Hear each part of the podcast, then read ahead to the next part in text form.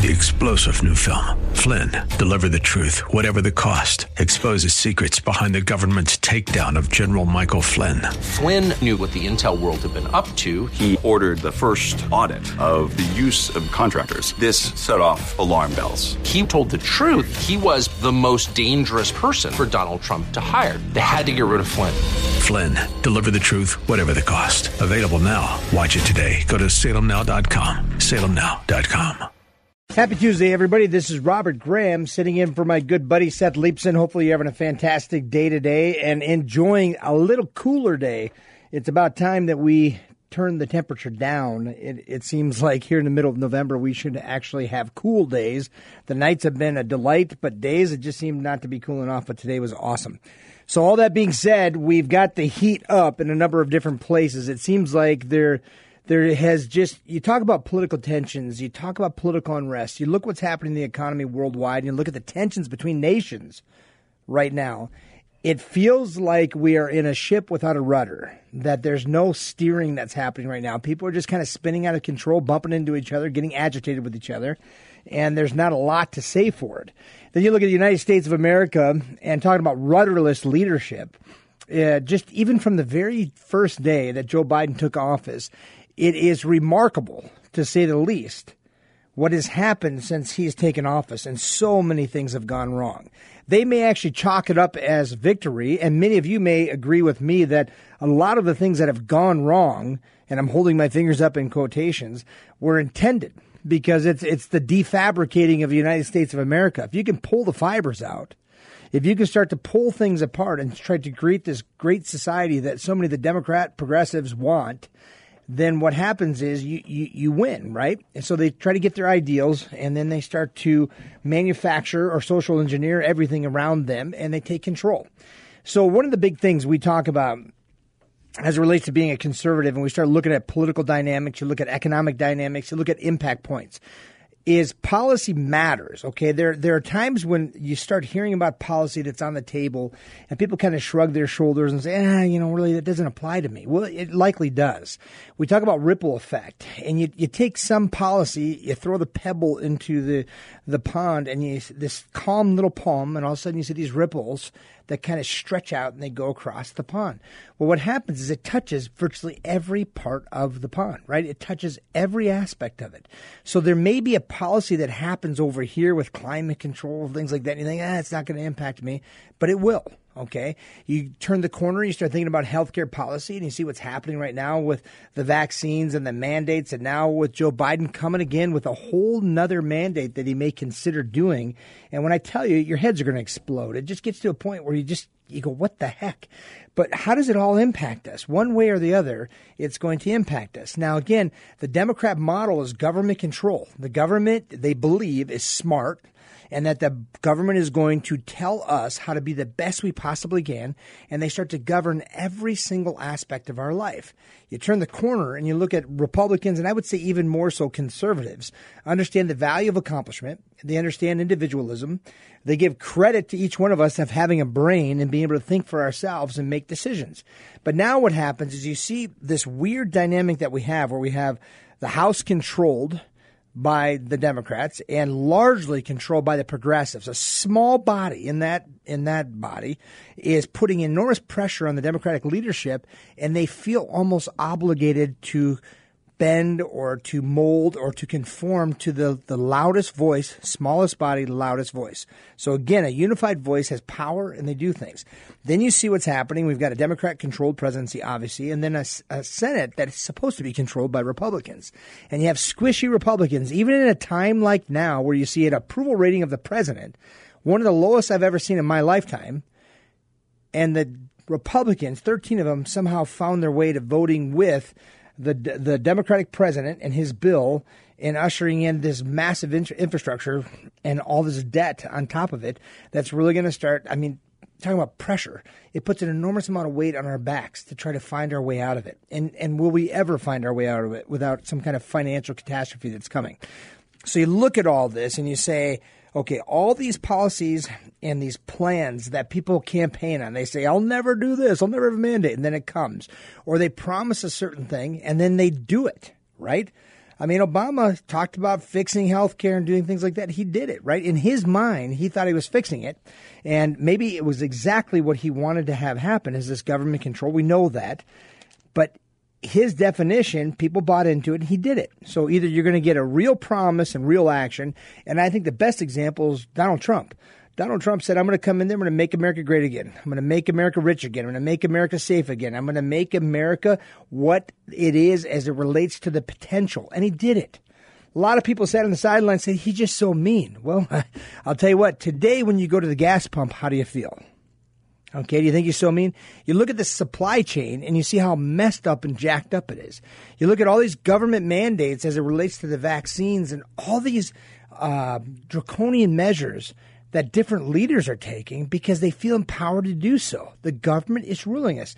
Look what happened in Scottsdale Unified School District this week. And if you're not familiar with this story, and again, this is a local story, but this is happening all across this country where you have this demonizing of parents, right? They're trying to criminalize being a parent and speaking up. Okay, we have that all the way from the, the DOJ all the way down through to the schools. And you have a president of a school board that's carrying dossiers on parents. Now, here's the scariest thing about this. It wasn't just, hey, I have a name of this person. Let's say it's Robert Graham and that he's a crazy person and he's going to give me a hard time. It's the name, it's the family, it's divorce decrees, it's social security numbers, it's financial backgrounds, if there's bankruptcies, pictures of his family and his kids. I mean, this is not only a violation of our, our privacy, but this is crazy. What does this guy intend to do with this? But again, what I'm going to suggest to you, this is policy, this is government, this is overreach, right? And so what happens is we we've got to really separate personality and policy. You've got to get to the the bare bones and understand that when we start to elect people, we're going into this election process where we have a tremendous opportunity because people are seeing a very distinct difference. What a contrast between a conservative leadership versus a Democrat controlled, control everything in our lives leadership. People are tired of it. They don't want to be told anymore. They want to make choices and they want to be respected as smart individuals. But nonetheless, personality, people voted for personality. And look what we've got. Okay, we've got people in office that really don't know what they're doing. With President Biden and Kamala Harris, they look at each other for signs. They look for each other for help. They can't hold a press conference without really getting into a bad situation, or they come across as dictators, right? Telling us this is what's going to happen. Even with the courts ruling the way they've been ruling, President Biden comes out and says he may even require booster shots. Okay, now again, my head just goes, you know, what is happening here? But what happens is if you look at the underbelly of America right now, people are disenfranchised. We're starting to lose that incentive, right? You try to get ahead and do what you possibly can to make things happen, but it feels like every time you start to stick your nose out or start to push forward, it gets pushed back in a hole. And that is a, a, a disheartening thing, but it makes it so that we start to lose that energy, the enthusiasm, the emotion that makes America great, right? This American dream, where is it? When President Obama took office, you may remember in his inauguration, he talked about uh, the American dream, and he said the American dream is no longer in the United States when he took office. His quote went over like a lead balloon, right? People just kind of oh, couldn't believe that he said this. But the reality is, is that America is resilient and we bounce back and we fight hard. And when this whole transition happened with Biden, the progressives and the Black Lives Matter, the riots and everything that happened, how come they all ended the way they did when Biden got elected? If, if there was all this systemic racism and such, why did it just end? Okay, I mean, we have these little pockets of conflict that are happening, and we're seeing that bubble up again with this Rittenhouse uh, uh, case that's going on right now, this trial that's happening. But the reality is, is it, it, there's a lot of show that's happening. Okay, so now it happens. People take power and they start to grab and they try to get attention and they do it. So there's a lot of manufacturing of information, but there's not a lot of action. Trump was the other thing. If we could have gotten Trump to balance a little bit more with the public image as well as the action he was taking, he would still be the president of the United States. I believe even even the fraud people felt the benefit that was happening when he was the president of the United States. People were back to work. Okay. You had this dip in employment. You have this dip in the supply chain. There's people still not hiring because they can't get the products that they need to manufacture the other parts in order to sell them to people. So they're still holding off. So we're still underemployed in so many different places because the supply chain is broken. How do you do that? Okay, you do that with these crazy mandates. Look what's happening with their airlines and stuff. So again, the reason I bring all this stuff up at the beginning here is because we're gonna t- we're gonna touch, we're gonna go through this. What's happening in Asia Asia Pacific? What's happening in the Middle East? What's happening in the United States? What's happening in Europe? For heaven's sakes, why are we at this point where we're getting compressed from all sides? Again, it comes to a, a weak leadership of the United States and an empowerment and opportunity that comes to these other countries that are going to be bullies. Again, this is Robert Graham. I'm filling in for Seth Leibsohn today. The idea is to explore lots of ideas, and I want your feedback as it relates to these mandates and what you think really needs to happen. Some of you may may want it. I don't know. Some people don't. Anyways, we'll be right back after the break. Lots more to cover, and we will stir it up the best we can. This is Robert Graham. Hey, welcome back, everybody. This is Robert Graham again, filling in for Seth Leibsohn, and that's perfect music. Actually, I've got um, an article sitting in front of me right now. We start talking about the trade and start talking about the economy. Right? There is a summit meeting, the so-called Three Amigos Summit meeting, and that is held typically at the White House each year since 2016. That's with Mexico, Canada, United States, and it has to do with the USMCA deal here's here's the dynamic that we're facing here. Okay, so one of the biggest challenges that I have right now is when we start talking about climate control and you start thinking about some of the solutions that people start to explore, some of them may be material and have real outcomes. There was a group that is uh, owned by a, a man named Simon Hodson, and he has a bona fide way, okay, to impact the climate in a good way and it's it's legit, okay, in the sense that we had Donald Trump's administration, we had the IRS, the Secretary of the Interior, the USTA, uh, the um, uh, the Interior, all of these different groups came out and they actually did a study on on his his uh, system. And what it was is to take the slurry ponds and all the nasty stuff that once you kind of scrub down coal, you have this weird, nasty, toxic liquid and they pump it out. If you've ever been to Pennsylvania or some of these other states and you stand up on these mountain ridges, you can look down and you see these ponds where they've literally lined these valleys with plastics and they pump it in there. Okay. And then eventually they can grow stuff on it or what have you if, if the liquid that's in there is, um, uh, kind of solidifies a little bit more, what have you. And it's just, it's kind of gross. Okay. You see this and you see this kind of taking hold. Now, again, I'm not, I'm not this big tree hugger. I believe in being, uh, as respectful and to manage the resources we have the best we possibly can and be responsible. Okay. So what this guy's technology does is pretty fantastic. It actually takes that slurry and it separates it into three things water, it separates it into natural topsoil mineral, and then it leaves this stuff called carbon ore. It's like graphene. It's uh, very fine little metals that can be heated and used for energy. It's remarkable in so many ways. Okay, so you see this and you go, okay, I get it. And the natural topsoil mineral helps to restore oxygen. It, it the quality of our vegetables. I mean, there's just a whole bunch of things I could list off. So I look at this. I explored this. I went to the sites. I actually helped write some of these key points into President Trump's talking points when in Pennsylvania and such in this last election cycle. So it was tangible, it was real. Okay, you could see it. And you can see the benefit of it, and they're going to start producing it at a mass mass level and really cleaning up and putting a lot of people to work. It's cool, right? So then you see this shift to electric vehicles. Now, my question is everybody says, oh, I'm responsible because I'm green because I'm driving an electric vehicle. What do you do? How do you get electricity in that darn vehicle? What do you do? You take the vehicle and you plug it into the wall, right? There's a charging station you might pull up to, or it might be in your garage. Who knows? But you're going to plug into. Where does that electricity come from? Okay. Now the demand. Look at all the gadgets we have today. We have our we have our phones. Some of us have tablets. We have our laptops.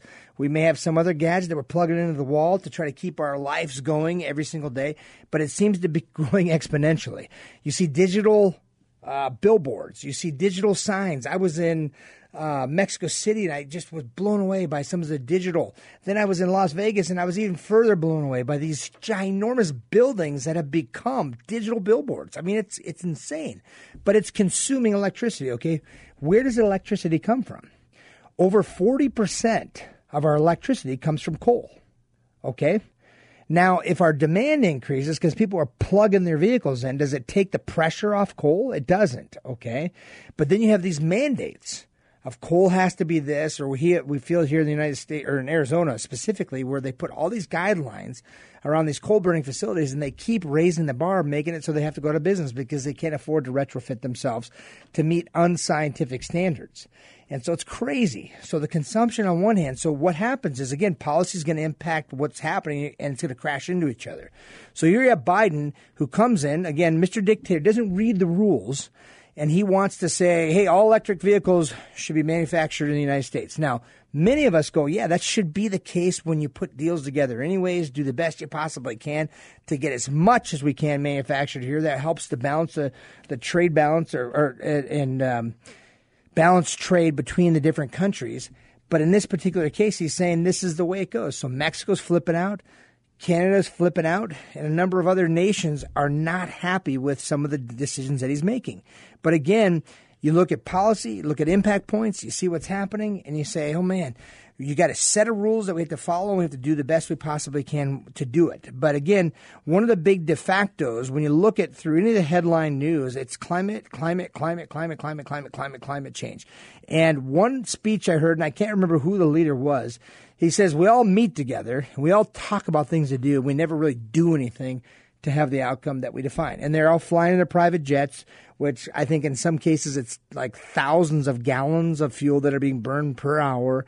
They drive up in their SUVs, they do all this stuff. Now, again, it's hypocritical. It is what it is. Maybe they're really fighting for a solution. I believe some of them are. But let's get to it. Let's figure it all out. But the reality is, is that the way the state of the world right now, alternative energy has a hard time and will not be able to support us as it relates to our demand and what we're doing right now because it just keeps growing exponentially. There's a great book called Why Why We Hate Oil Companies. And as David Hofmeister was a former CEO of Shell, and I think it's a great book. It frames it all. It puts it in a great perspective, shows you some of the pressures, shows where the subsidies came from with hydrocarbons and all these things. And you get a good feel for why you need a kind of all of the above approach if you're going to transition at all. But nonetheless, it's back to what are the impact points? What are we seeing happen in the economy and where dollars starting to shift and move? Now, speaking about this pressure that we see from the current administration, now under Trump, and again, it was it was an amazing blessing to work closely with the administration as I did and to see things and have my friends in different posts around. But one of my good friends worked in the EPA, and they had when when they started, they went through and they removed almost seventeen hundred agency rules, just took them away that were just draconian. They were putting an enormous amount of pressure on businesses and such. And then what you saw, it was almost like taking your knee off somebody's chest, where they could just take a great big breath and they the pressure went away and they started to bring people in and they started to get creative again and they started to innovate again and they started to do things that were remarkable. These are all these little shifts that happened. Again we talk about policy impacts our lives all the way across the board. These policies did it. We started to see the exploration of oil and gas. We started to see the refineries. We started to see all these refined products and stuff hit our streets and we started to really see that the united states could be energy independent and what happened to our gas prices they went down. More people went back to work. The pipeline was putting people to work. One of the first orders that uh, President Biden did when he stopped the pipeline, about 47,000 people have lost their jobs so far. Okay, it's still coming. Get ready. There'll still be numbers coming out. We probably won't hear much about them, but it's happening. So you see all this and you get smart about it, and they all have the impact points on our economy. Now, look at what's happening with housing. See what's happening with gas prices. This whole notion of inflation is very real and it's starting to impact people's quality of life because you can only buy so many goods and services with a dollar in your pocket. Okay, so that dollar only goes so far today because the impact that you are feeling from inflation. So this economy starts to tip back and forth when you have this high inflationary environment. We come back from the break. We're going to hear more from John Dombroski, and I'm going to ask him those questions. What are the impact points that are going to really affect the outcome. So, again, if you're invested, you might want to stick around because John's going to have some answers and some encouragement of the things to do and not to do. Be right back after the break.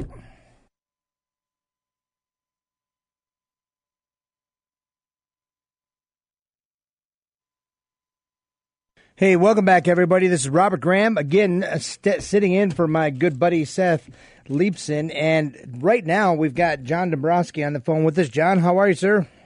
How you doing? I am doing fantastic. Are you hanging in there with all this wild, crazy stuff that's happening out there?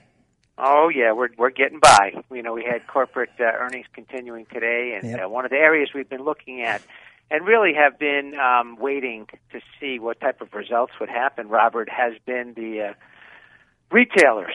You know, because that's certainly a great indicator as to how the uh, consumers are thinking uh, when it comes to spending money, and we've been seeing some positive outcomes on uh, third quarter earnings and also into you know they're uh, forecasting for fourth quarter. So uh, it looks like the economy is still moving forward. We're seeing the markets very close to all-time highs uh, still, and uh, that's that's a positive for the market right now.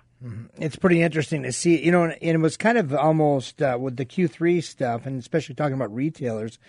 We saw so many places and people, news media saying, "Hey, if you're going to get Christmas presents, you buy buy them now."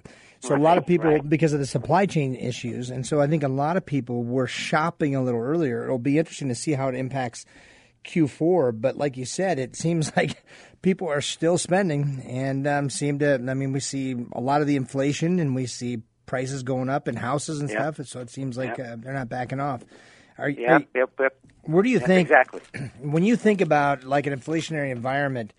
What are you telling people as far as um, how to think about their investments going forward? I know you have a very broad and diversified strategy, but um, is there a place, or I mean, how should people be thinking? Are they should they be freaked out when they start hearing about inflation like this and and seeing Well, it? you know what? Yeah, a lot of people, when I'm sitting down and talking with people, whether it's for reviews or whether it's new people who are calling us uh, to sit down and discuss their portfolios, uh, they're all they, they seem to be very concerned about this because this is not something that uh, we see on a regular basis. The spikes in inflation that we've seen. So there's no question that there are reasons to be concerned. So the question then is, is that what should we be doing with our portfolio? Should we be less aggressive? Should we be moving into bonds? Should we be trying to uh, look at different sectors of the market? Well, what we do uh, is really really look at different sectors of the market based on current economic conditions, which we're seeing right now: higher interest rates potentially, uh, higher inflation. We're seeing though the consumer spending, we're seeing real estate values are still moving higher. So the economy still has not in my opinion, at this point, Robert, uh, come to a screeching halt to where we should be considering making drastic changes to a portfolio. Now, that time could come, but for at the, at the moment right now, I do believe that people should not be um, as concerned as maybe some of them are. Now, we should be cautious and we should certainly plan our future moves, but right now, uh, it still looks like growth is a good place to be. Consumer discretion, which is a sector of the market, uh, those are the things we buy because we want them, not because we need them. And that sector of the market is performing well. So that again is telling us that there is still um, most likely some room for these markets to go higher. And some are projecting the S and P next year, uh, maybe to you know show nine to ten percent of a return next year. So if that's true, and the Fed may start to decide to back off on some of those interest rate uh, raises that they were talking about. That all bodes well for stocks. So, for those out there who are looking for information, looking for uh, maybe some guidance, uh, please reach out to me. Call me at at uh, Grand Canyon Planning, and let's sit down and talk about what you could be doing. Yeah, you know it's interesting, John, because you've when you think about experience, you've been through some of these cycles. So this isn't mm. like it's a brand new consideration for you. Where a lot of people they maybe really have amassed money now that they're they go, man, we have something here now. We need to protect this, and so and they're nervous, and that's why working with somebody like you gives them some confidence. So you mentioned call you. What's the best way to call? What's your number? Yeah, two ways. One, they can call our office, 480-991-1055, or go to our website, grandcanyonplanning.com. You can request an appointment right there or get our phone number on the website as well. Yeah, and I would encourage encourage you. I was in that industry for a long time, and you see things different as a financial professional, and you can be it's less emotion, more fact based, more data driven decisions. And that's something that we all need when we're we're navigating through something that is so personal to us, especially when we start thinking about our dreams and our retirement. So yeah, we think about the inflation issue, Robert, right? And so we think we've we've got to maybe start. Uh, moving out of some of the growth areas of the market, but some of those areas right now are still performing very well. And I don't want people to miss out on these opportunities that may still be ahead of us here in the short term. Well, thank you, John. Go ahead and take us out. Appreciate you bet. It. Securities and Advisory Services offered to Client One Securities LLC, a member of FINRA and and an investment advisor, Grand Canyon Planning Associates LLC, and Client One Securities LLC are not affiliated. Thank you, Robert. And thank you, John. Have a wonderful day. You All right. Bye bye. All right, everybody, you got it. And I, and I can't encourage you enough. If, if you hear it in John's voice, he's confident, he's comfortable, and he's been there. And that's one of the things. The Grand Canyon planning, think about them and think about the best possible outcome. If nothing else, get a second opinion. So, Robert Graham, we'll be right back after the break.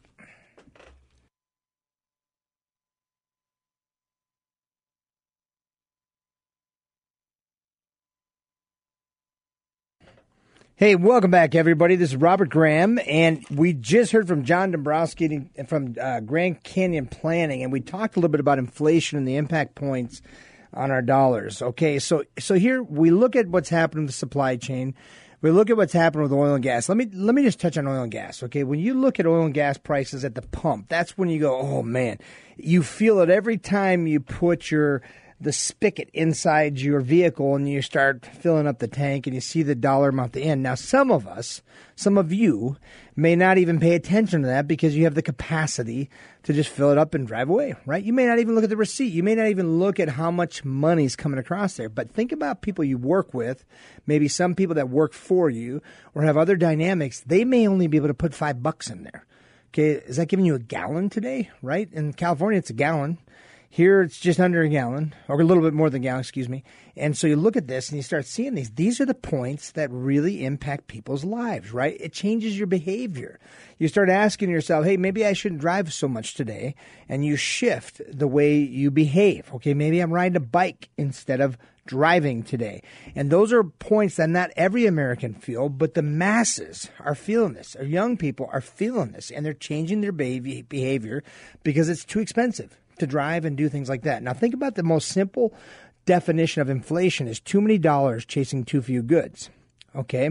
So John touched on it briefly where he said the Fed may or is going to increase some interest rates. Well, what that signal says is they're trying to constrict or tighten the economy a little bit. So by raising interest rates, fewer people take loans because it becomes more expensive to take a loan and it starts to constrict the money supply. So the definition of too many dollars chasing too few goods, it starts to reduce.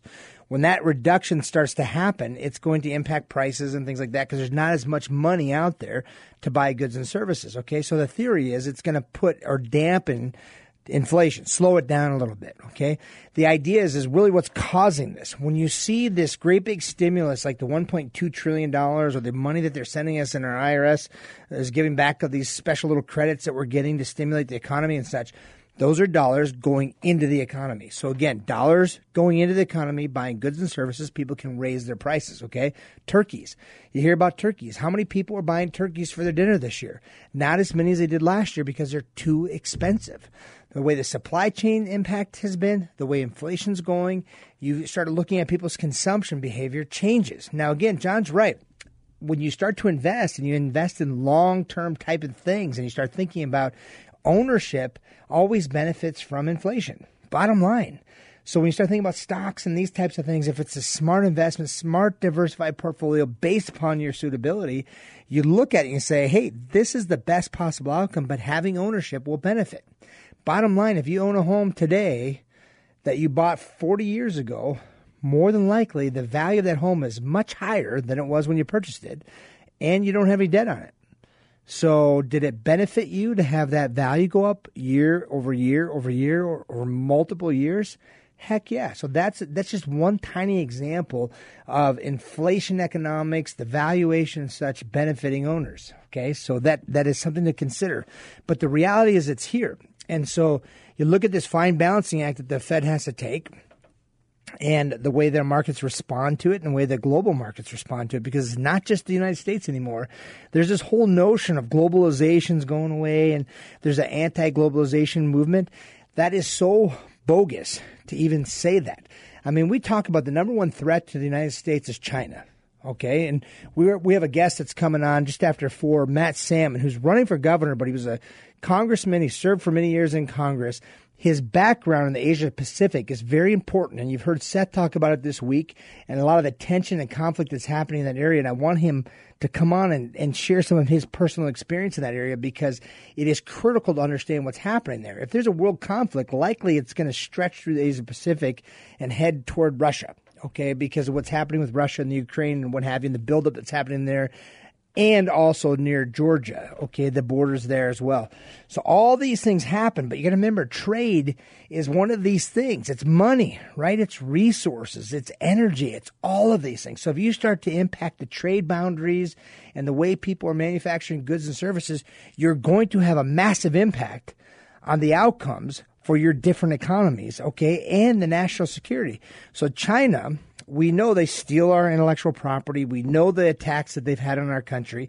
You know where they stand, the threats that they've lobbed at us when it comes to Taiwan and some of the other maneuvers that we've been doing into the Asia Pacific oceans with our Navy and such, and with Australia.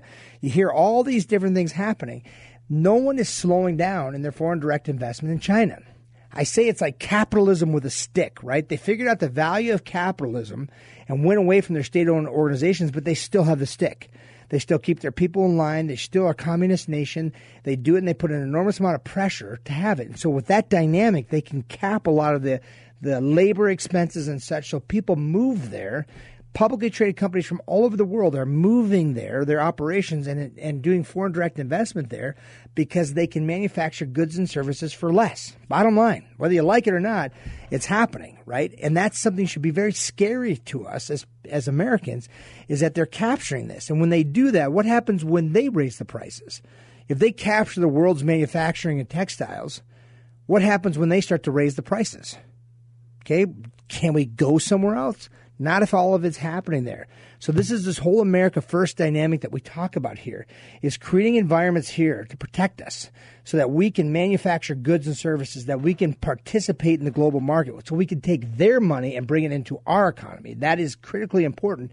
But when you have government putting policy on us and squeezing us down, that's why we have a hard time doing it because how do you afford to manufacture a piano if every time you turn around, they're layering more and more restrictive covenants on the way you do business, the way you handle employees, mandate this, mandate that, and what happens? It it becomes prohibitive, and we can't run our businesses.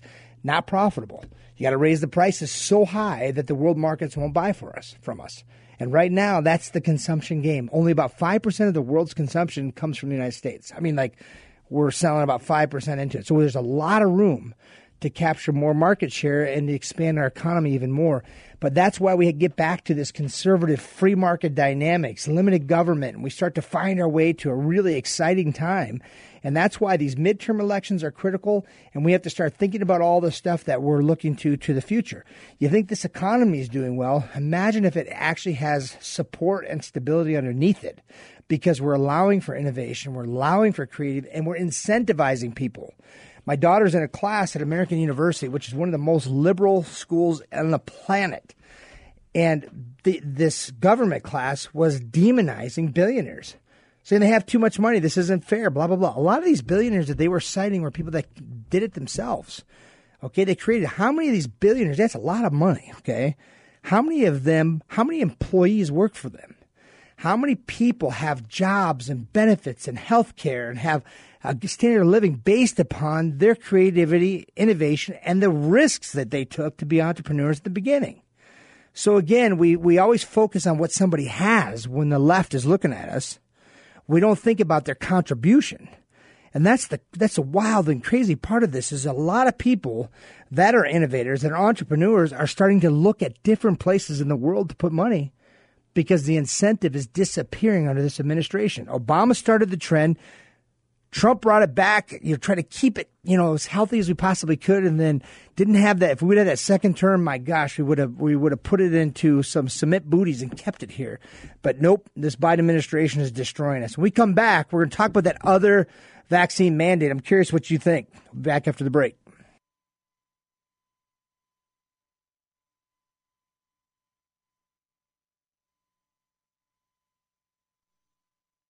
Hey, welcome back, everybody. This is Robert Graham, and I am sitting in for Seth Leibsohn and having a fun time doing it. So, again, talking about the economy, talking about what's going on in the world, the impact points, and some of the risks that we have. We, you've heard Seth this week talk a lot about the Asia Pacific, the tensions that are happening there with China, the threat to Taiwan, what's happening with Australia, some of the impact points that are happening in, in Eastern Europe, and, and just the tensions, right? You know, you start to see people flex their muscle and you start to say, whoa, you know, this is crazy. Because again, if you, whether you like this or not, people did not mess with Donald Trump. I mean, if, if you had people like in Syria, for instance, that were unruly and horrific to their people, they do something, he responded, right? You have a bad guy that's out in the open, he responded any time that there was contention or tension, that people took a physical approach to the United States, Trump stopped it. I mean, if you looked at one of his speeches with the UN, I'll never forget this. He stood up in front and said, Look, I'm going to get up here and talk about America first. America, America, America, America. And he said, every one of you world leaders should do the same thing for your country. And I agree with that. They were elected for the benefit of that nation. So, of course, you're going to negotiate hard. You're going to lean into it. You're going to do what you possibly can to help the overall welfare and benefit of every single American, every single person of their country they should be fighting for.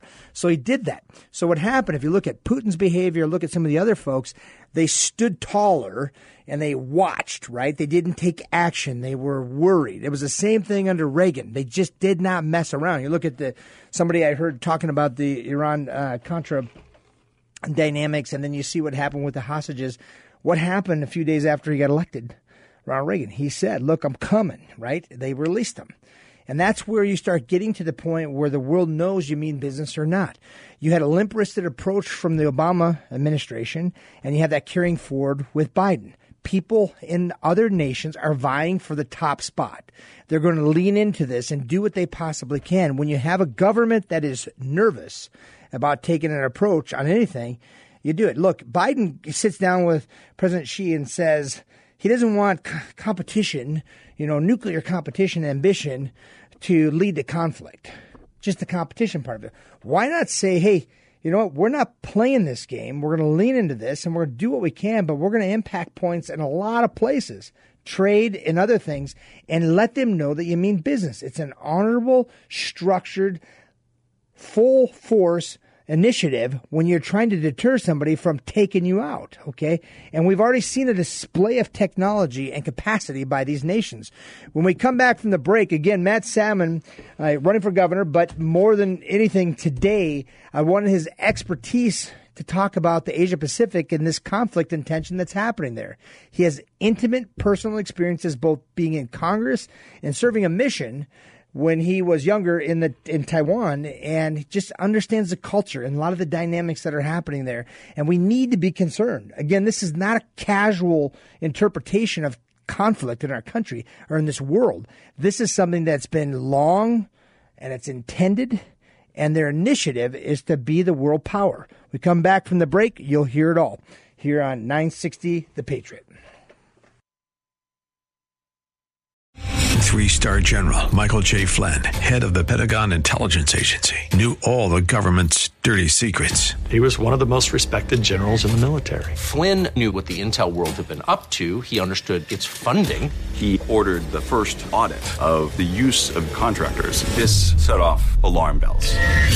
The explosive new documentary, Flynn, Deliver the Truth, Whatever the Cost, and covers the facts behind this scandal. Flynn told the truth. He was the most dangerous person for Donald Trump to hire. I find out the worst enemy that I'm going to face in my life is right here in America. They took my assessment and they wanted me to change it. And I was like, I'm not changing it. They had to get rid of Flynn with in depth interviews, archival footage, and never before seen personal records of the man behind the headlines. I just felt like I was drowning. Flynn, deliver the truth, whatever the cost. Available now. Watch it today. Go to salemnow.com. Salemnow.com.